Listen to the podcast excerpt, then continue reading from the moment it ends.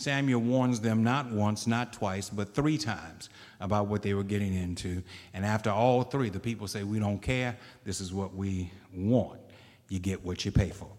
Uh, uh, so, so, so they ultimately end up with Saul being named as king. God uh, has Samuel anoint a young man from the tribe of Judea, a shepherd boy by the name of David. And in fact, that's what uh, we talked about the last time we were together.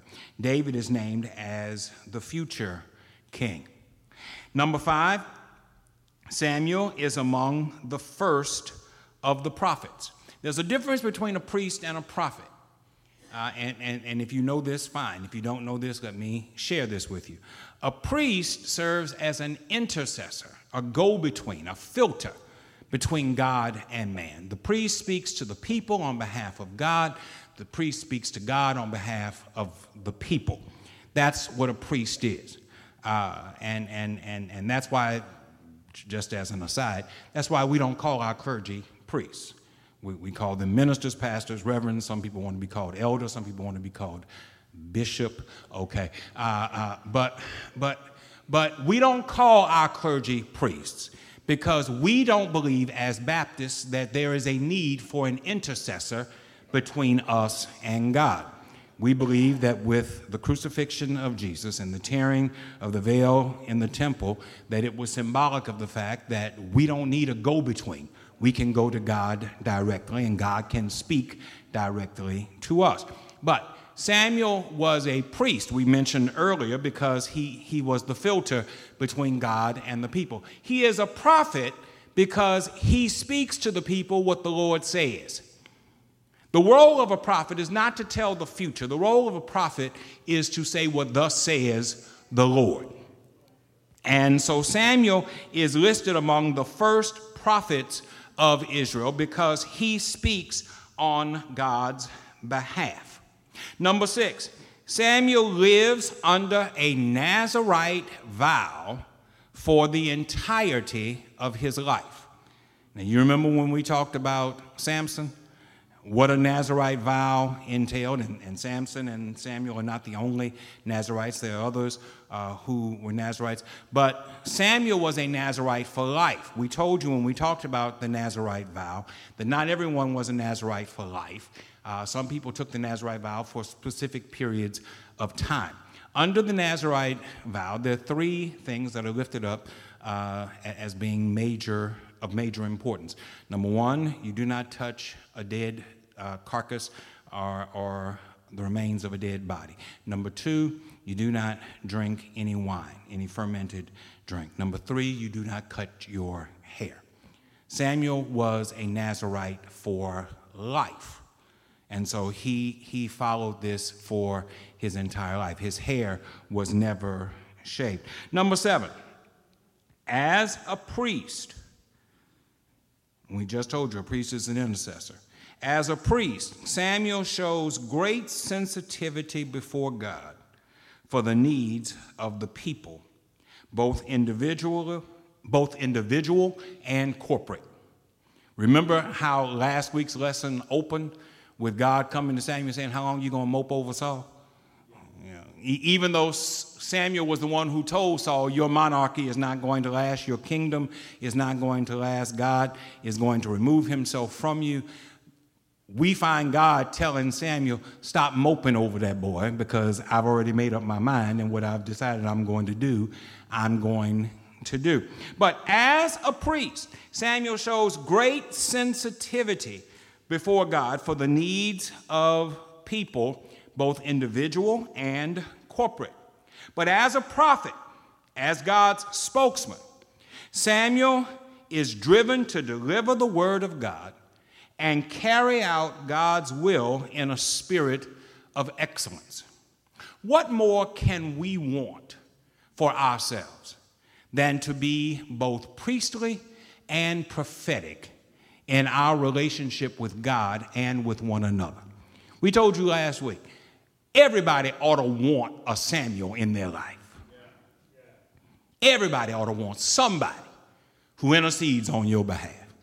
what's that song we sing? Somebody prayed for me, had me on their mind. And, then you start listing who prayed. Mama prayed. I don't know why mama gets all the credit. You never hear nothing about dad. My, mama prayed for me, had me on her mind. I'd like to think daddy had me on his mind too. But, but, but that should be who we should be. Everybody in here has somebody who prayed for you before you had sense enough to pray for yourself. And there's somebody who needs you to pray for them. Need you to talk to them, need you to try to straighten them out, but they also need you to pray for them. All, all of us should want that, but all of us should also want somebody who will tell us the truth. And that, that's the role of a prophet. That, that's really the prophetic word to tell people the truth. Don't lie to folk. Don't tell folk that God is okay with what you're doing if God ain't okay with what you're doing. Don't tell folk it's all right. You can tell folk it's going to be all right, but you can't tell folk it's all right because not everything that we do is all right. Amen. Hallelujah. Thank you, Jesus. Praise the Lord. All right. So that's that that that's in review. And and that gets us down to where we left off last time, which was 1 Samuel 16. I'm trying to move as fast as I can. Uh, we, we ended with 1 Samuel 16, and we pick up today in 1 Samuel 28. Because between 16 and 28, Samuel is not mentioned. We, we, the last time we saw Samuel, he was anointing David at his father Jesse's house. Next thing you hear about Samuel, or, or the last thing you hear in chapter 16, is that he left and goes to Ramah.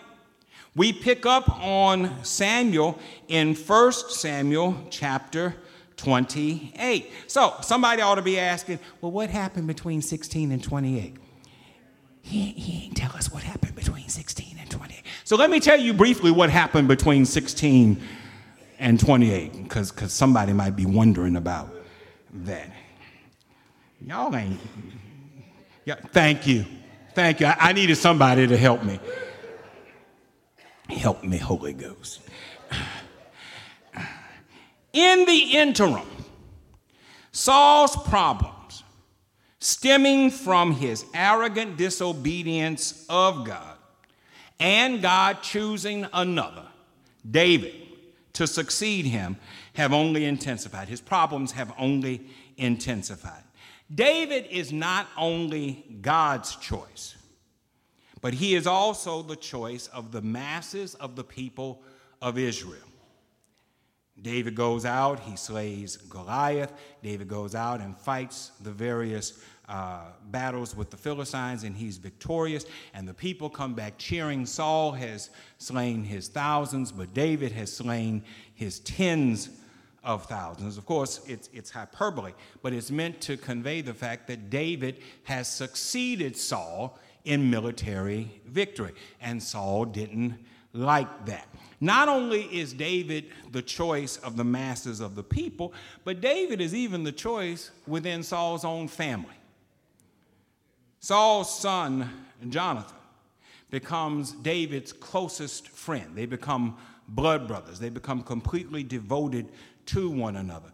And Saul ends up giving Michal to David as, that's his daughter, gives Michael to David as his wife.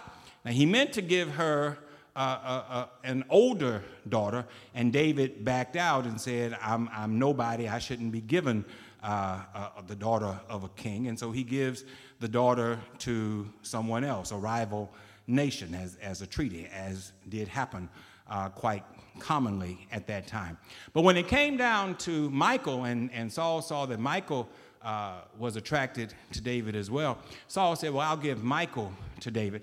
But the text says that he did it as an attempt to get David killed. Y'all don't know that part of the story, do you? Turn in your Bibles back just a quick second to 1 Samuel chapter 18 starting with verse 20. Meanwhile, Saul's daughter Michal was in love with David. When Saul was told of this, he rubbed his hands in anticipation. I want y'all to see that. He's doing this. that's a good thing. I can, I can use this. Ah, a second chance. I'll use Michal as bait to get David out where the Philistines will make short work of him. So again, he said to David, You're going to be my son in law. Saul ordered his servants, Get David off by himself and tell him the king is very taken with you and everyone at court loves you. Go ahead, become the king's son in law. The king's servants told all this to David, but David held back. What are you thinking of? I can't do that. I'm a nobody. I have nothing to offer. When the servants reported David's response to Saul, he told them to tell David this the king isn't expecting any money from you, only this go kill a hundred Philistines and bring evidence of your vengeance on the king's behalf. Avenge the king on his enemies.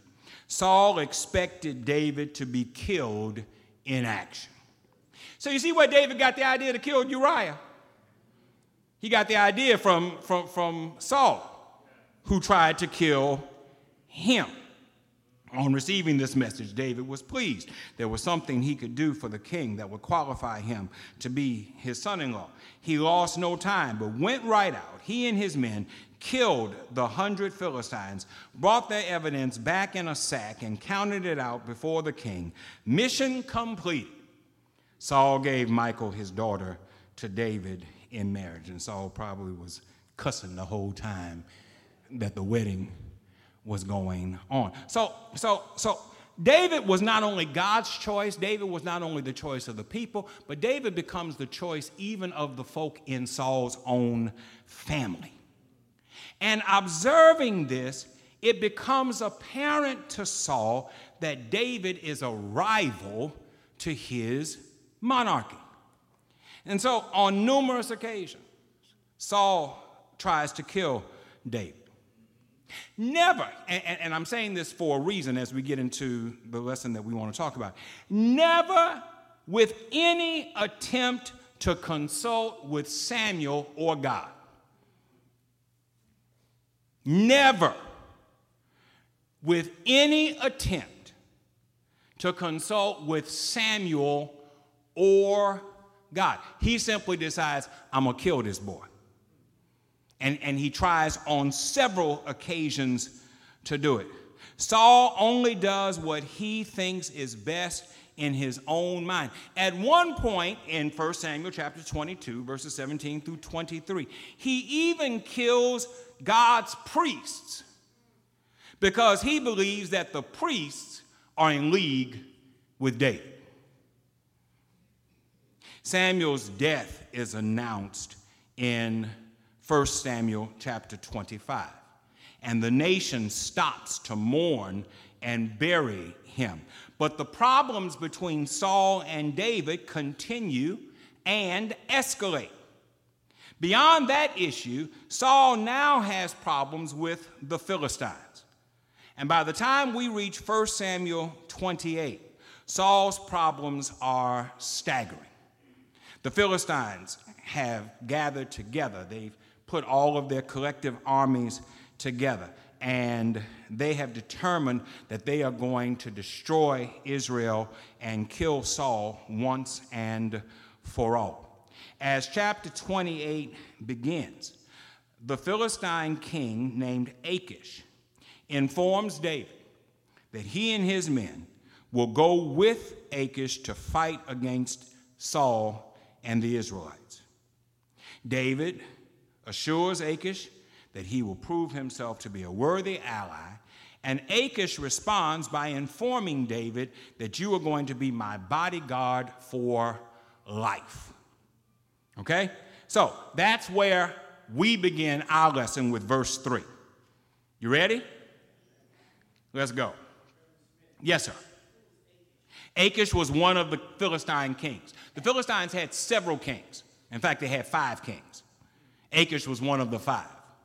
They, they, they were broken down into regions or districts, and each one had a district.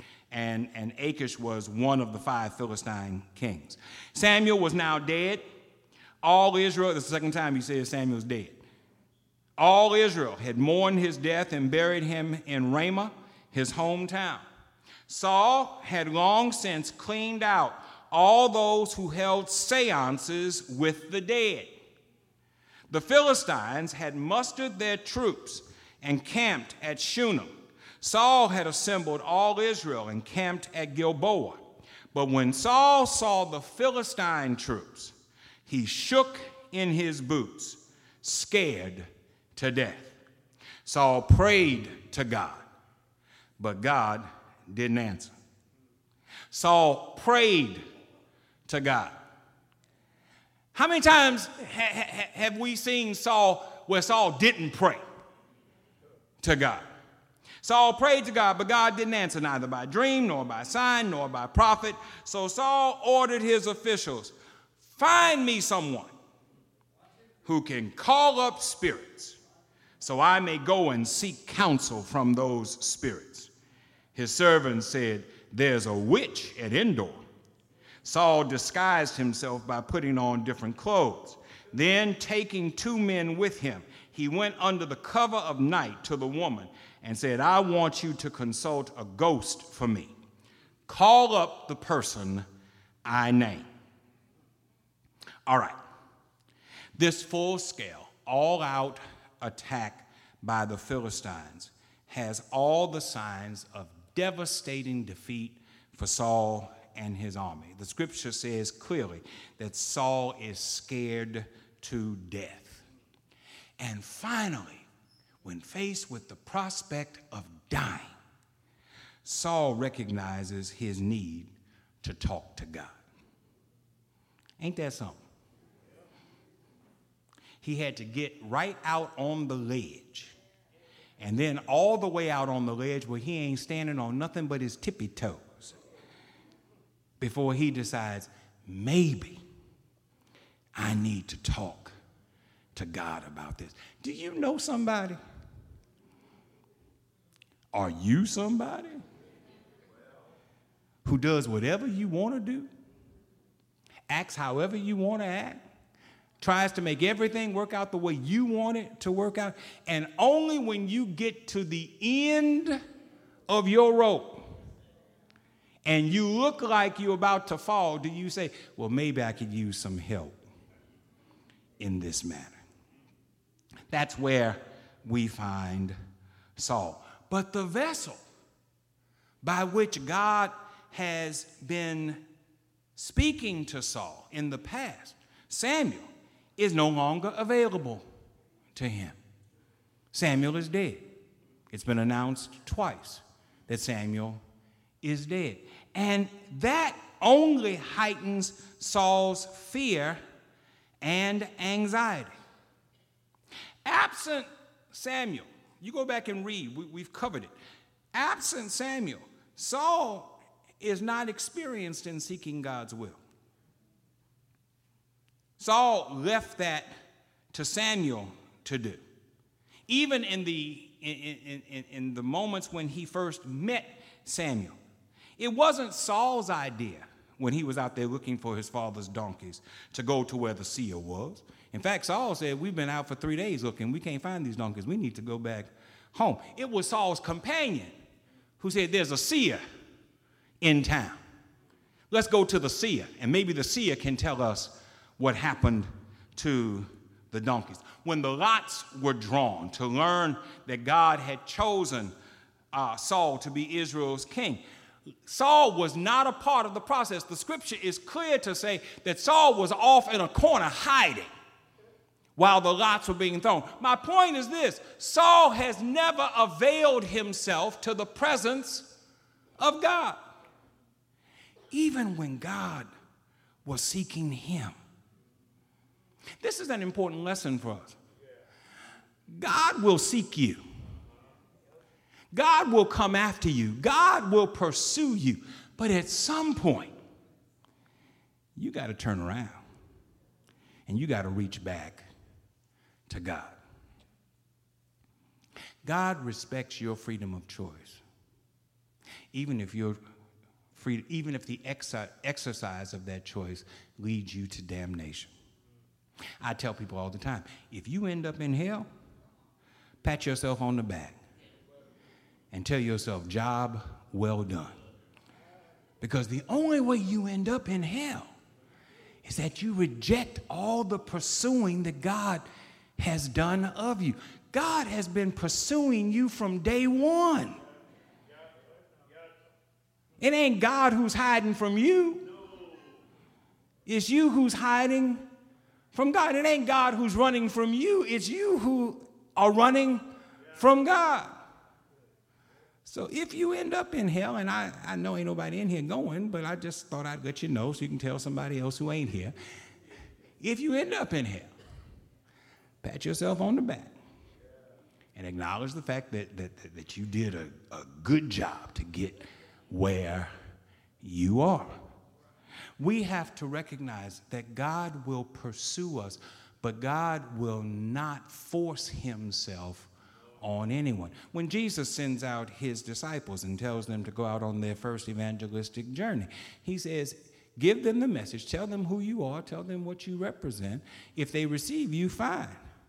If they don't, shake the dust from your feet and move on. We have to recognize that while God will pursue us, God will not force himself on us. At some point, we have to turn and we have to receive what God has for us. Saul's uneasiness progresses from fear to terror, and then from terror to absolute panic.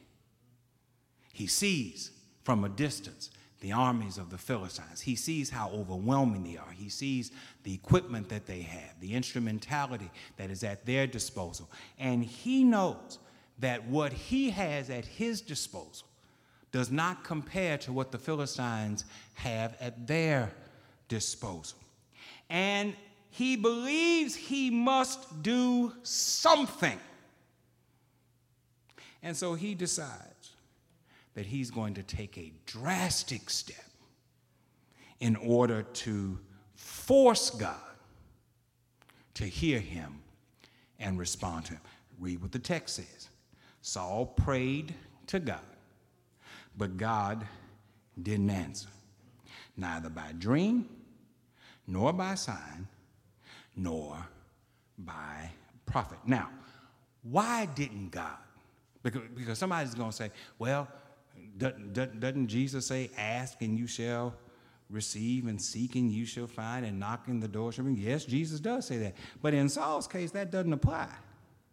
You want to know why it doesn't apply? Because God had already said what he was going to do. Turn back to 1 Samuel chapter 15, starting with verse 24. Saul gave in and confessed. I've sinned. I've trampled roughshod over God's word and your instructions. I cared more about pleasing the people. I let them tell me what to do. Oh, absolve me of my sin. Take my hand and lead me to the altar so I can worship God. But Samuel refused. No, I can't come alongside you in this. You rejected God's command. Now God has rejected you as king over Israel. As Samuel turned to leave, Saul grabbed at his priestly robe, and a piece tore off. Samuel said, God has just now torn the kingdom from you and handed it over to your neighbor, a better man than you are. Israel's God of glory doesn't deceive and he doesn't dither. He says what he means and means what he says. So, Saul's problem is that he's pursuing God when God has already told him that it's too late. Now, you and I, let, us let's, let's be clear. You and I don't have that problem, okay? This is pre Pentecost, this is pre Jesus, this is pre crucifixion, pre resurrection. You can't directly apply this to you and me. The thief on the cross is dying and he says to Jesus, Remember me when you come into your kingdom. And Jesus says, This day you will be with me in paradise. So this doesn't apply to you and to me. But the, the principle here is clear There comes a point when you have rejected so much that God will let you go with your rejection. And after that, ain't no need in running after God after that. He's already made up his mind what he's going to do. Samuel was running after God after that, and, and, and God tells Samuel, Stop moping, stop crying over him.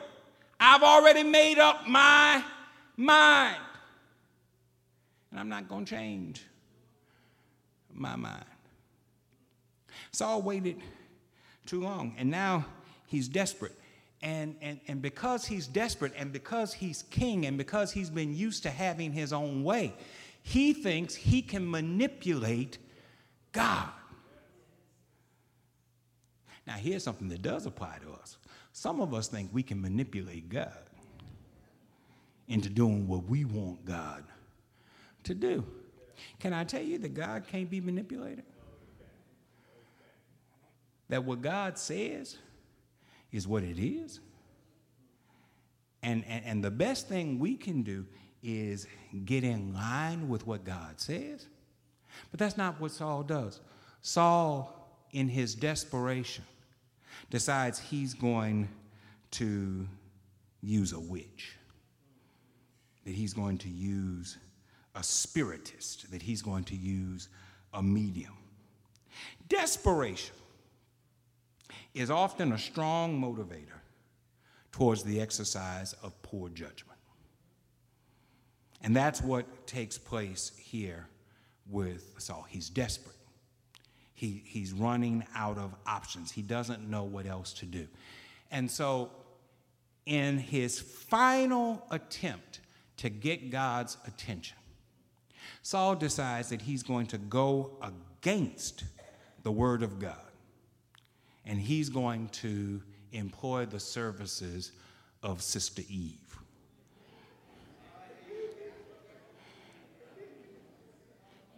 If you're watching by TV and you're asking your mama, who's Sister Eve? Your mama will know who Sister Eve is. Everybody in here knows who Sister Eve is. But you got to be of a certain age to know who Sister Eve is. Uh, uh, you, you, he decides that he's going to go and get a medium in order to get God's attention. Now, let's be clear God had strictly forbidden this. Turning your Bibles back to Leviticus, chapter 19, verse 31. Don't dabble in the occult or traffic with mediums. You'll pollute your souls. I am God, your God. Stay in Leviticus, jump down to chapter 20, verse 6.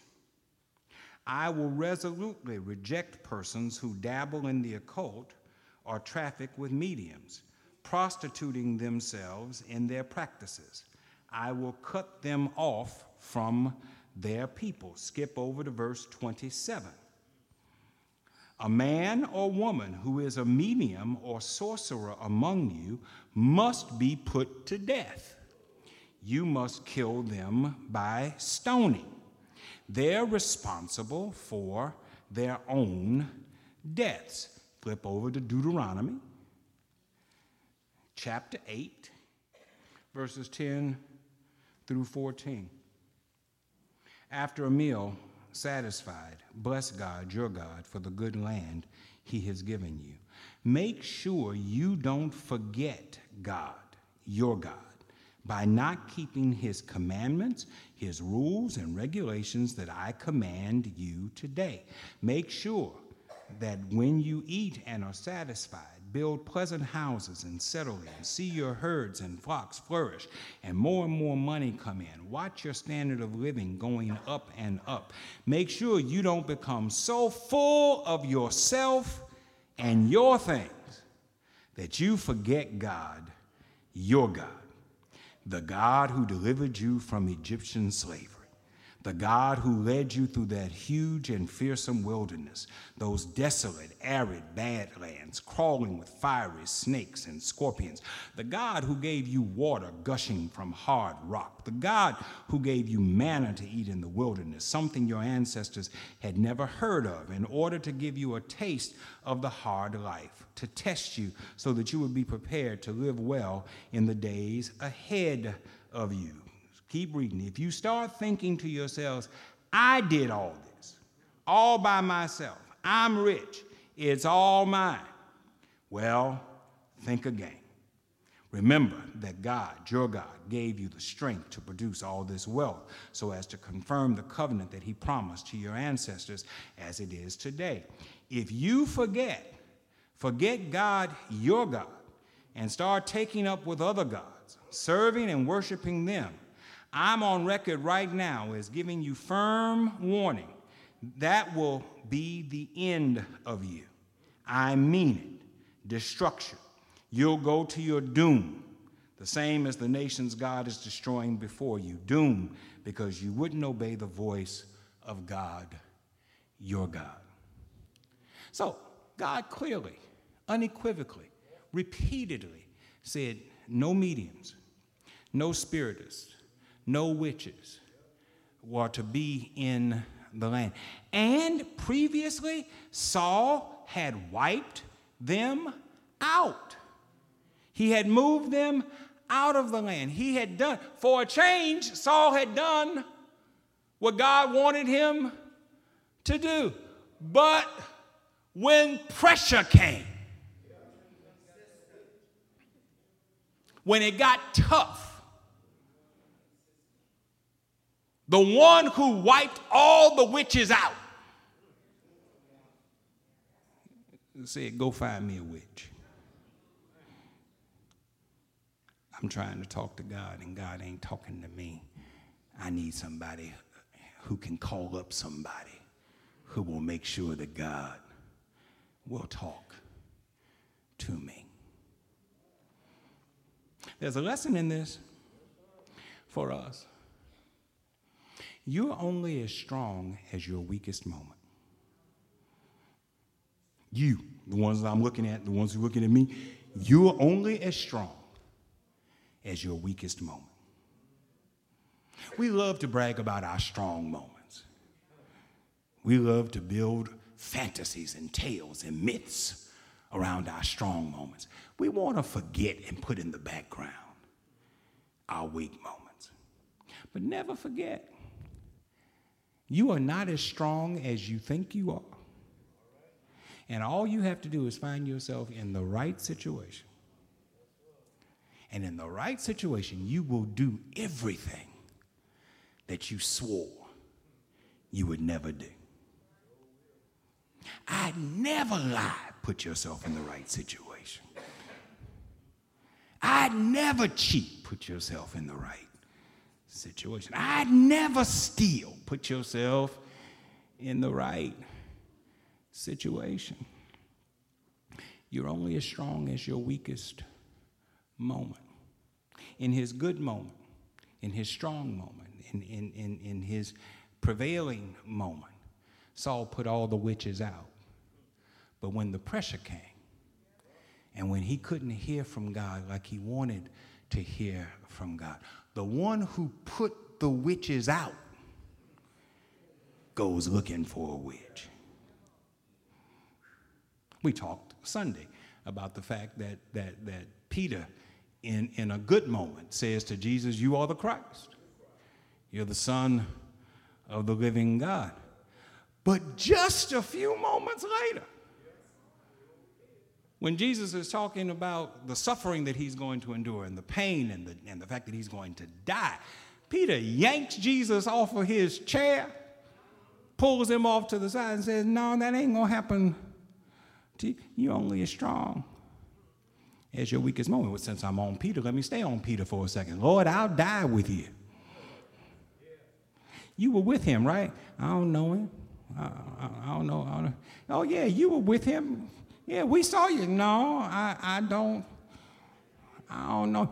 You talk like him. You speak with the same uh, uh, uh, accent. You must be with him. I told you, blankety blank. Because the scripture says he started cussing. Pressure. Pressure. Pressure can cause us to do all the things that we said we would never do. Under pressure. Saul says, Find me a witch. And he knows he's wrong. You know how I know he knows he's, he's wrong? He disguises himself, takes off all of his kingly garments, and puts on other garments. Doesn't go in the light of day, sneaks out at night. What is it y'all say about freaks come out at night? All that creeping y'all do at night. When, when, when did Nicodemus come to Jesus? At night. Some crazy stuff goes on at night. But, but, but you are only as strong as your weakest moment. So don't get so full of you that you forget that you need help along the journey of life. The woman said, Just hold on now. You know what Saul did, how he swept the country clean of mediums. Why are you trying to trap me and get me killed? Saul swore solemnly, As God lives, you won't get in any trouble for this. The woman said, So whom do you want me to bring up? Samuel. Bring me Samuel.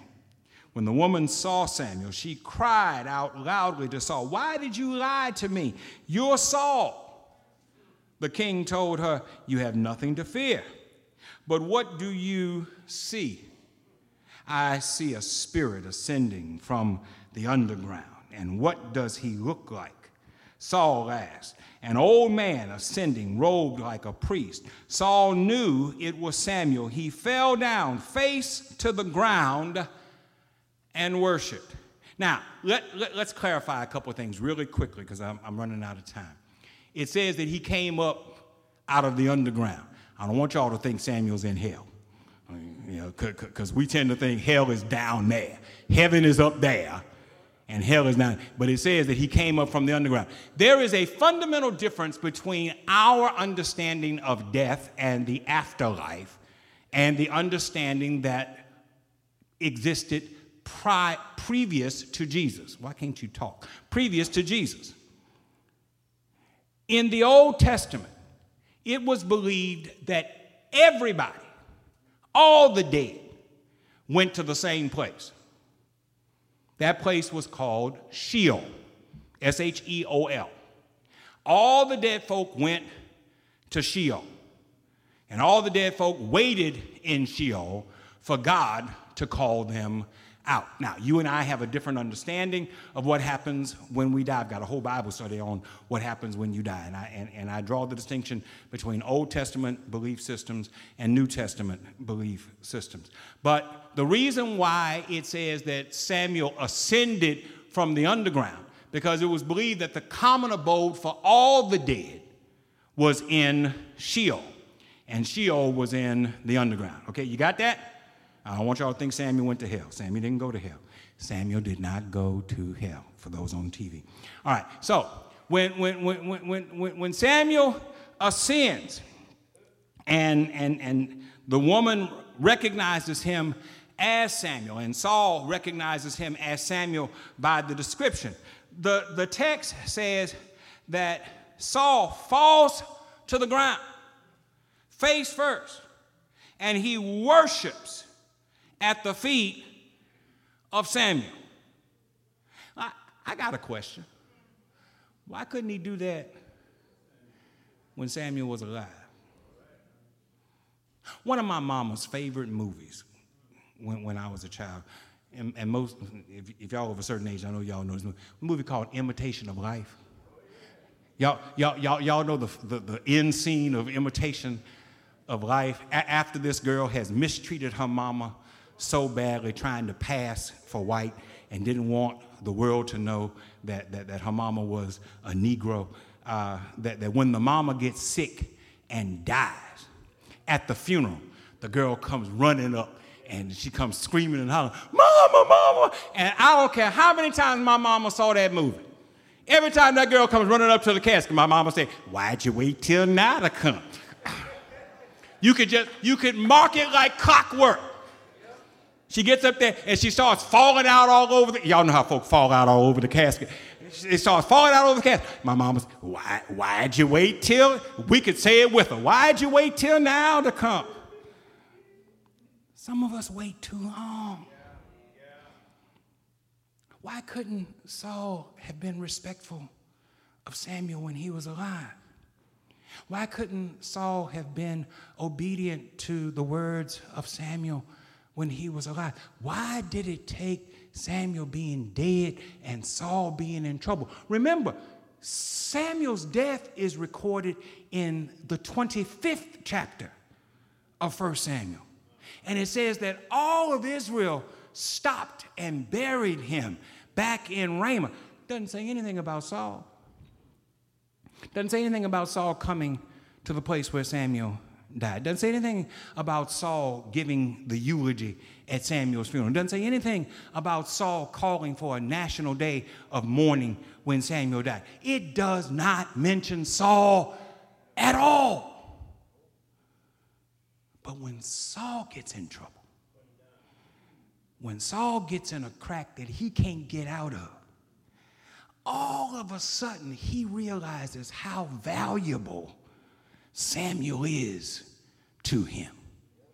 And he decides, I'm going to get Samuel to come back and talk to me. And, and, and, when Samuel arrives, he thinks, all right, everything is good. I got Samuel here. I can tell Samuel what I need. And if God won't listen to me, then surely God will listen to Samuel. Well, let's hear what Samuel has to say and then I'm going to eat my food.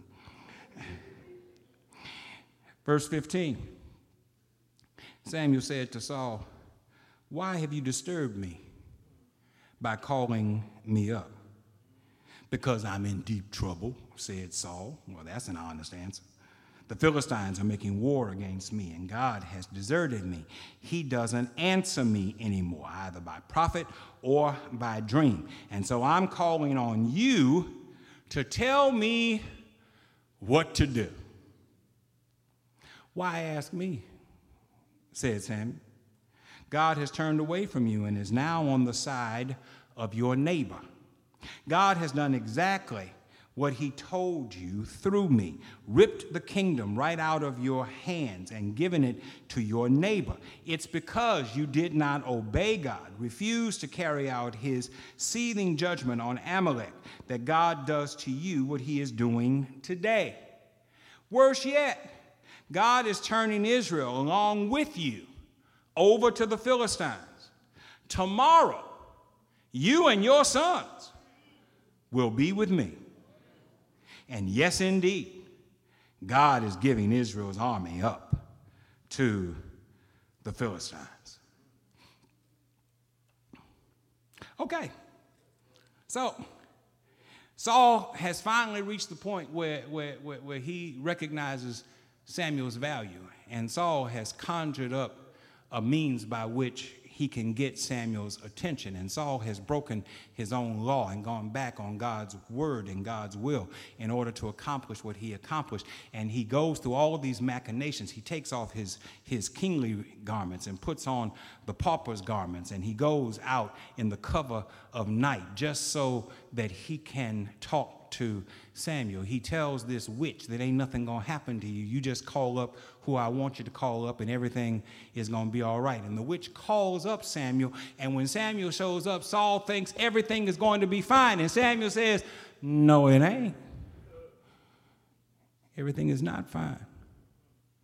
I don't know why you bothering me. The last words I said to you were the words that you need to remember. I told you when I was alive what, the God, what God had said to you that your kingdom is coming to an end. Samuel, in very concise words, tells Saul what will happen to him, and he also tells him why. He tells him, The kingdom has been torn from your hands and has been given to your neighbor. Now, I, I, I focused in on the word neighbor because it shows up a couple of times. And, and, and it doesn't say David, it says neighbor. Now, you read some commentaries, and they will say the neighbor is a reference to David. Well, ultimately, it is a reference to David because David becomes the one who succeeds uh, uh, Saul. But go back to 1 Samuel chapter 15. Look at verse 27. We read this a moment ago.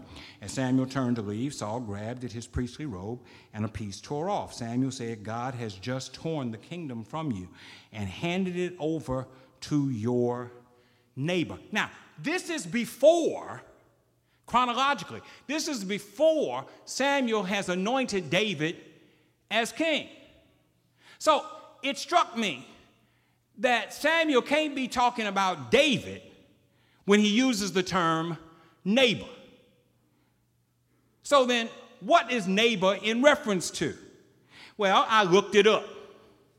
The word neighbor literally means anybody but you. That's what it literally means. It comes out, as it's gone through its various translations, it comes out neighbor. But what it literally means is, I'm taking the kingdom from you and I'm giving it to anybody who ain't you. If that ain't a stinging indictment, I don't know what is. You can't have it no more. It was yours. I put it in your hands. You didn't know what to do with it. You didn't know how to appreciate it. You didn't know how to respect it. And so I have decided, since you don't know what to do, I'm going to take it from you and I'm going to give it to somebody else. Who you going to give it to? Anybody. Anybody who ain't you. What that means is you so terrible. You so awful. You so low down. You so no good. You are so unworthy that I can give it to anybody. And anybody would be better than you. Those of you who, who you, I got two minutes. Those of you who used to hire people, y'all ever hired a wrong person? Get them in the office, realize number one, they can't do the job. Number two, they got a nasty attitude while they can't do the job. Number three, they don't know how to be on time with a nasty attitude while they can't do the job. Anybody ever hire somebody like anybody ever work with somebody like that? Anybody ever work for somebody like that? And and and and and and, and you've gone and you've talked to somebody, you say, I got to get rid of so and so. Well, well, who you gonna put in their place? And you say, anybody. I put anybody. Anybody's better than what I got right now. That doesn't work for you? You ever date somebody and you thought they were the be all end all? You thought that they were just everything, and then you come to find out that they ain't all that? And in fact, they ain't nothing at all, and you start talking to your friends about, I need to get out of this relationship. I, I done wasted my time. And they say, Well, who you gonna go with? And you say, Anybody. I'll go with anybody. Because anybody's better than what I got right now. That's what Samuel says to Saul. Samuel says to Saul, The kingdom is going to be taken from you and it's going to be given to anybody. Because anybody is better than you. What a terrible condemnation to be told that anybody is better than you. Repeat after me, please. The Lord bless you. The Lord keep you. The Lord make his face shine upon you and give you peace. Amen. Y'all have a good afternoon.